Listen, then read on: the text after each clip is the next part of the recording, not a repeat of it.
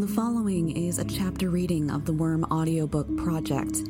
Please support the original author at parahumans.wordpress.com or by donating to his Patreon at patreon.com slash wildbow. Arc 8 Extermination Interlude 8 Coil held firmly to the philosophy that one couldn't be too paranoid. Every moment of every day was a delicate balancing act, anticipating any number of unseen threats from every possible angle, whether he was speaking with his subordinates or simply rising to meet the day. In one reality, he was safely ensconced in his underground base, costumed with no less than 20 armed soldiers between himself and the multiple sets of heavy metal doors. He had spent his night reading, following the news, and checking his stocks. His location was known only to those who worked for him, individuals paid well enough that even if they did have reason to attack him, their co-workers would have incentive to stop them. Second reality, he was waking up in an ordinary, slightly run-down home in the southwest end of the city. He prepared and ate his breakfast, then stepped outside in his bathrobe to pick up the paper and the mail, pausing to wave to the neighbors as they let their two girls out of the house. The flooding hadn't affected their neighborhood as much as others, but the schools weren't yet up and running, so the mother and father would be taking their girls to work with them for a short while. He headed back inside, showered, then dressed in a button up shirt, khakis, and a silk tie. He got in his four year old Prius and headed into the city.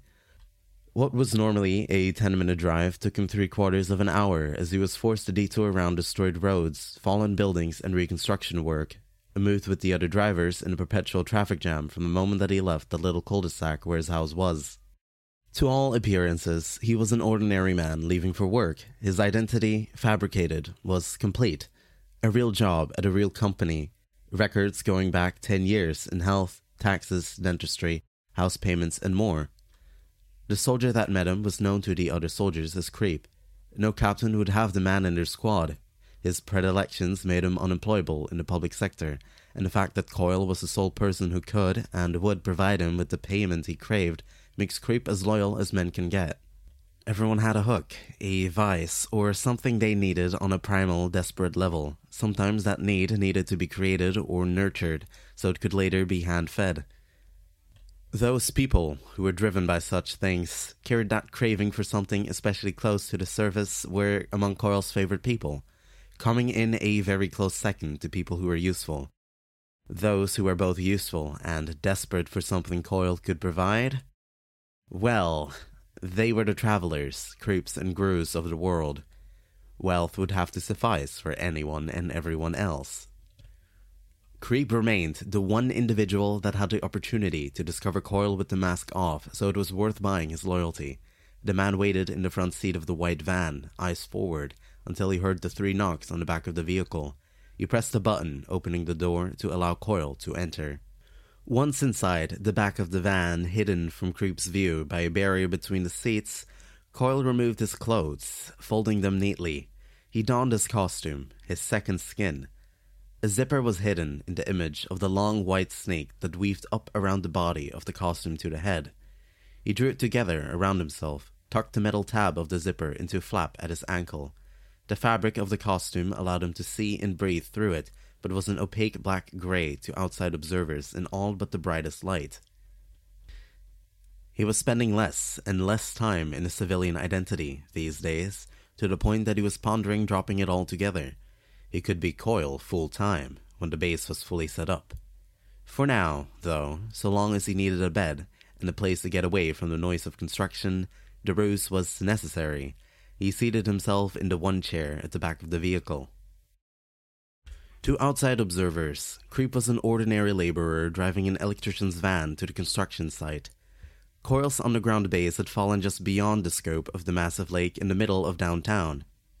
Had the crater extended another 40 or 50 feet, it might have done more than crack the interior walls, cost Coil months of time rather than days, hundreds of thousands rather than thousands. Creep directed the vehicle down the ramp and into the parking garage. He stayed behind with the van as Coil departed. Coil entered a doorway in the lowest, most secluded corner of the parking garage, entering a room with an electrical system behind a metal cage. Opening the door to step into the cage, passing around behind the electrical box and passing through the concealed doorway there, He reached the heavy vault door that marked the entrance to his underground base.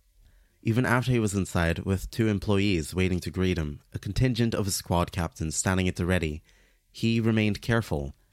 Back in the other reality, he stood from his computer, traveled into the room beside his own. He paused in the doorway, staring at the girl who lay on the cot. She was dressed in white, unmoving, but for the rise and fall of her rib cage, her eyes open. It's morning, pet. You know what questions I ask you. It's morning, she asked, head rising. I feel like I just had dinner. Candy?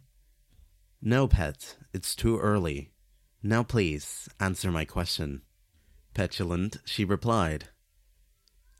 0.252% chance there's any problems here in the next hour. 3.7441% chance there's any problems before lunchtime. Good girl, he spoke. With that, he collapsed the world where he had stayed up all night, studying the news, following international business trends, tracking the details on his troops' most minor operations. He helped ensure the success of the major ones with his power. The reality swiftly faded, leaving only the world where he had a full night's sleep, ate a hearty breakfast, drove to the base with creep. Only the memories and knowledge remained. Standing before his employees and soldiers, he divided realities once more, leaving only a heartbeat between the erasure of one existence and the creation of another. He often wondered if he really was creating the realities, or if it was solely in his perception, foretelling futures to the extent that they hinged on his actions. He'd asked his Tattletale, and she hadn't had an answer for him. He had hated these moments before he'd acquired his pet and the assurances she provided. These were the times when he was most vulnerable, when he just started a fresh use of his power, his self so close to one another it was sadly inevitable, unless he found a way to expand to a third world. Though he knew the chance of danger was minuscule, that his pet could not lie to him if she had wanted to, he still made efforts to distance the two worlds as much as possible. The first reality. Captains, with me. Empire 88 is divided, and I'm going to direct you on a series of strikes to ensure we deal as much damage as possible before the two factions can merge once more. The other. I wish to survey the base. Captains, as you were. Two groups traveling in separate directions. One of itself traveled with the troops, down the metal staircase to the lower level, the other moving in the other direction across the metal walkway, the two employees hurrying to keep up with his long strides.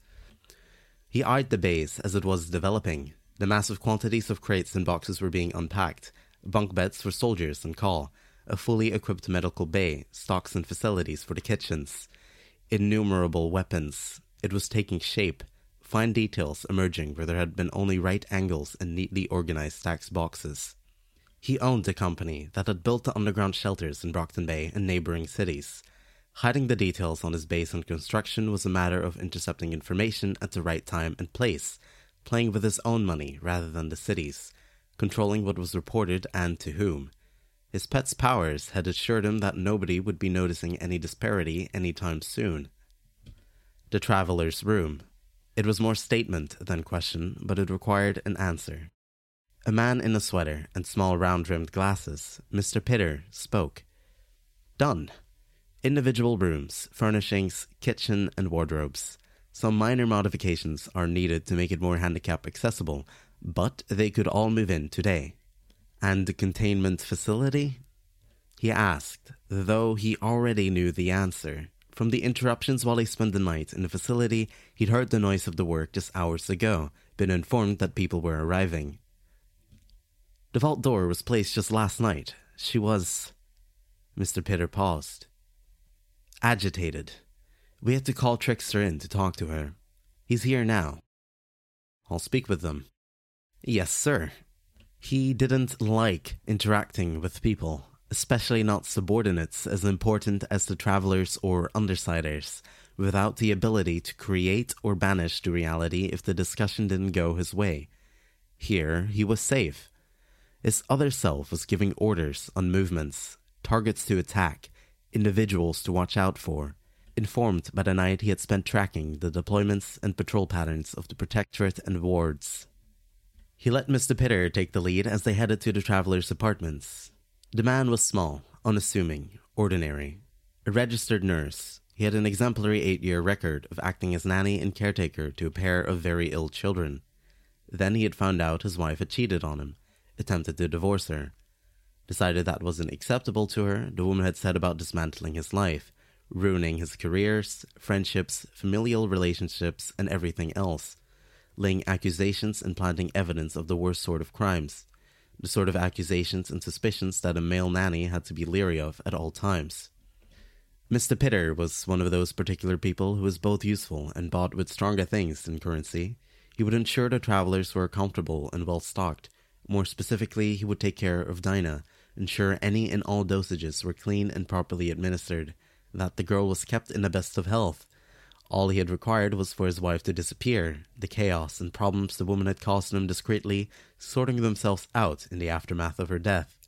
He had gone from being a broken man to a person who was so unflinching in his duties that it had given even Coil pause. Mr. Pitter knocked on the door, waited. It was almost a minute before it opened.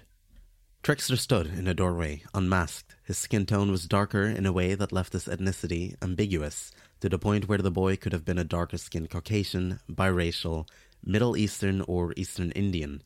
His dark hair was long, hanging to his shoulders, and a hook nose coupled with a widow's peak gave him something of a severe appearance. His eyes, normally sharp, were bleary with sleep. Are you really that sadistic, Mr. Pitter? I get dragging me here at five in the morning if Noelle needs it, but waking me up three hours later? The nanny didn't reply, instead stepping out of the way to give Trickster a better view of Coil. Trickster leaned out of the doorway to look his employer up and down, picked some sleep from the corner of his eye with his thumbnail. Damn it. Okay. Thank you, Coil replied. I would like to speak with your friend downstairs. Past experience has suggested this works best if you act as an intermediary.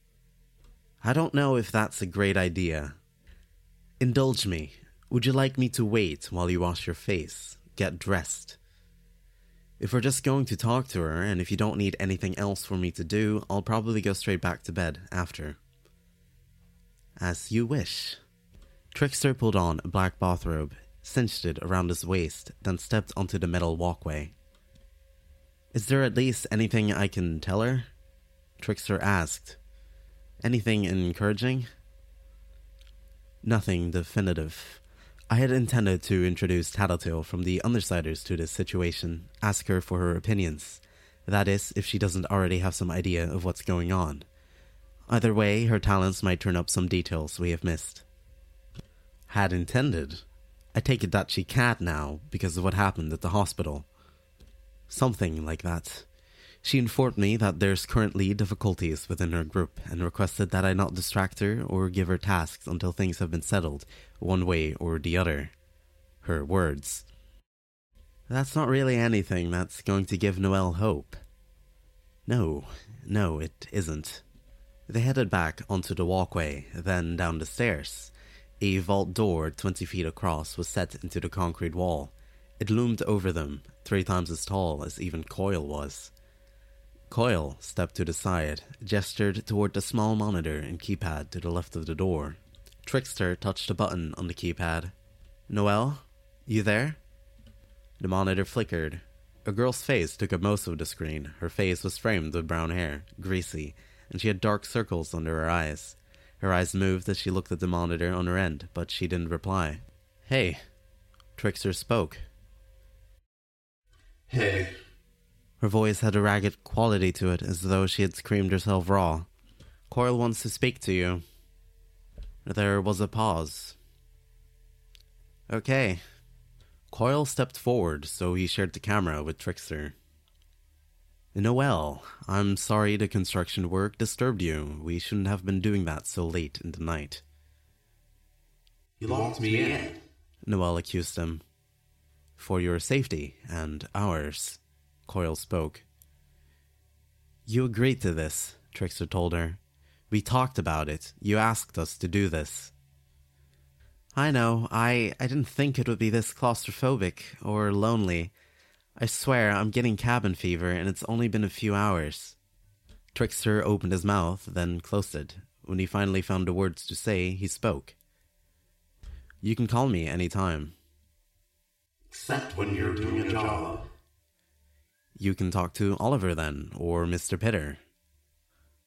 Oliver's still busy talking to you guys, and Mr. Pitter creeps me out. Coil raised an eyebrow behind his mask, gave Mr. Pitter a glance. The man hadn't reacted. Trickster diplomatically didn't comment on Mr. Pitter's presence nearby. Calmly, he spoke. We're working on a solution. You've been working on that for a month now. She began to shout, which only added to the gravelly quality of her voice. Fix this! Fix me! You did this to me, Krouse! Noelle, Coil spoke, controlling his voice.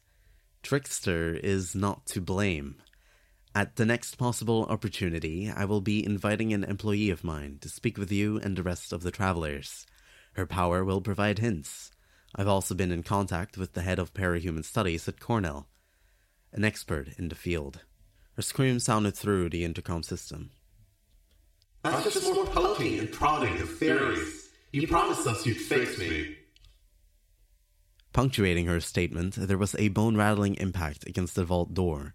Almost every soldier on the lower level stood or turned to face the doorway, hands on their guns. Dust spilled out from the joints where the concrete walls met ceiling.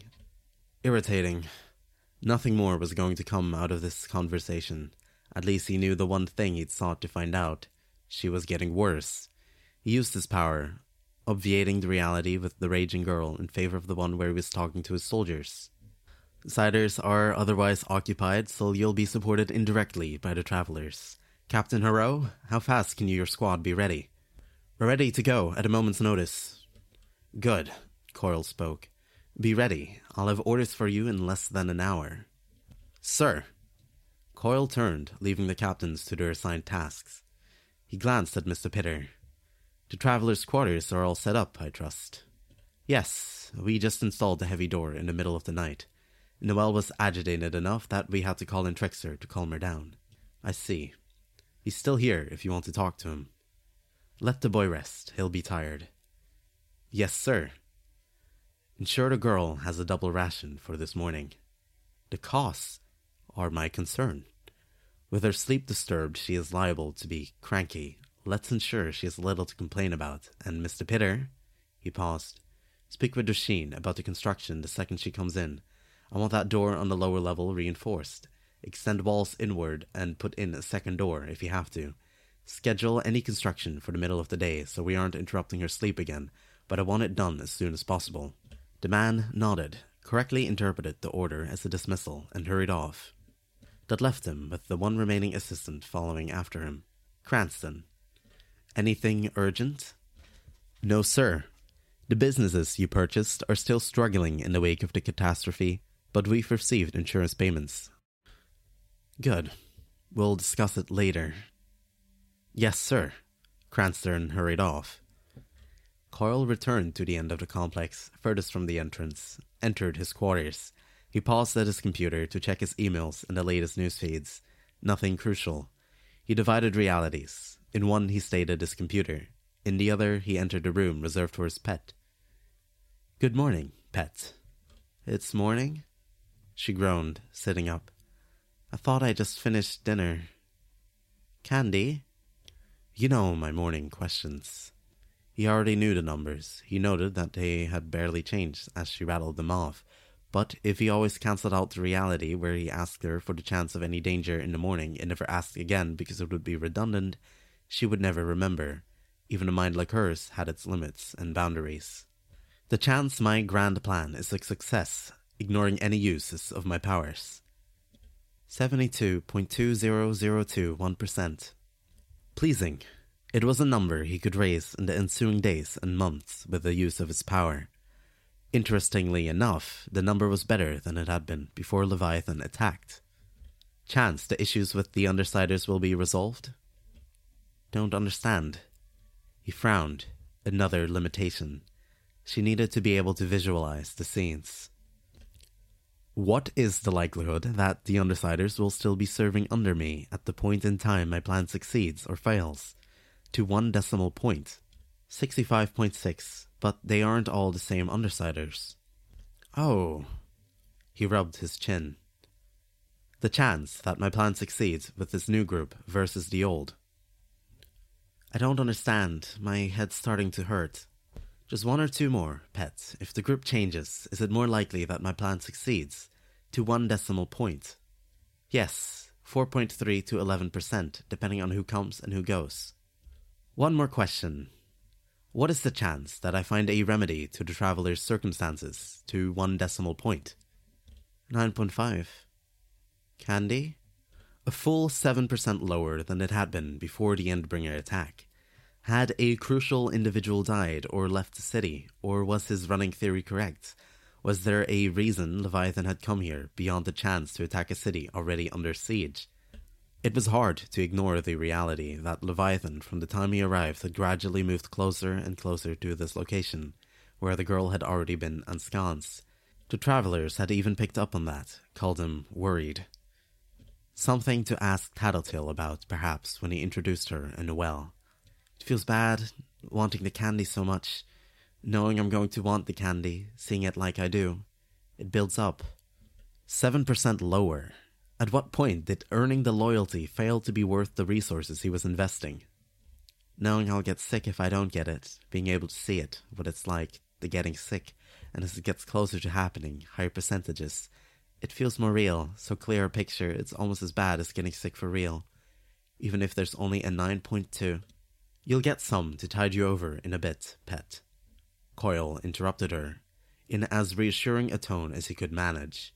It was impossible to conceal all of his irritation at being disturbed from his thoughts, but she was distracted enough by her own problems that she likely didn't notice. His plan was succeeding, though it had been delayed slightly by recent circumstances. Potential enemies were divided or reduced in numbers, the city all the more vulnerable to being seized. Victory was so close, he could taste it. Perhaps worthy of a celebration, Coil maintained his own vices. It would be unfair to expect more of himself when he had the unique talent he did. It had certainly been an expensive talent, even with his ability to game the markets in a way that clairvoyance and precognitives couldn't detect. It had taken him years to pay it off. A maddening, frustrating endeavor when he had already been thinking of plans he wanted to set in motion, having to postpone them and he still owed a favor, even now, up to a week's services. He couldn't be sure if he was powerful and secure enough to fight back if they demanded too expensive a price, or too much of his time at a point critical to his plan. He cancelled the reality where he stood at his pet's bedside, found himself still at the computer. Best to leave the world where his pet wasn't so tired in case he wanted to ask more questions that morning. The worlds he created weren't real. They were little more than an especially vivid, accurate dream to enjoy a whole separate world free of any consequences beyond the ones he wanted, it would be unreasonable if he didn't indulge in it. Anyone would, given the chance. These entertainments kept him centered, utterly calm. He needed that after the irritation of dealing with the traveler's girl. He touched a button on his phone. Mr. Pitter, my office. Yes, sir. The reply sounded.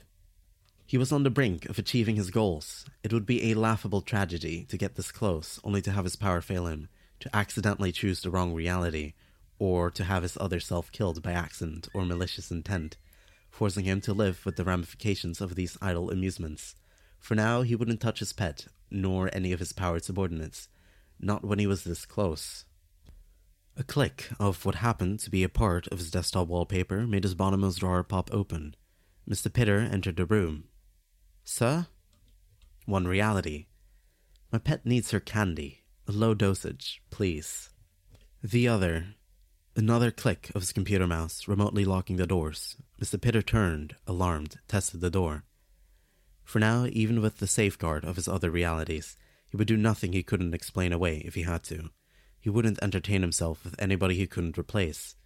Mr. Pitter? Replaceable. No such thing as being too paranoid, after all. You've reached the end of the chapter. For the full text of this and other stories, please visit parahumans.wordpress.com. For more information about Worm and other web serials by the same author, consult r slash parahumans on Reddit. Thank you for listening.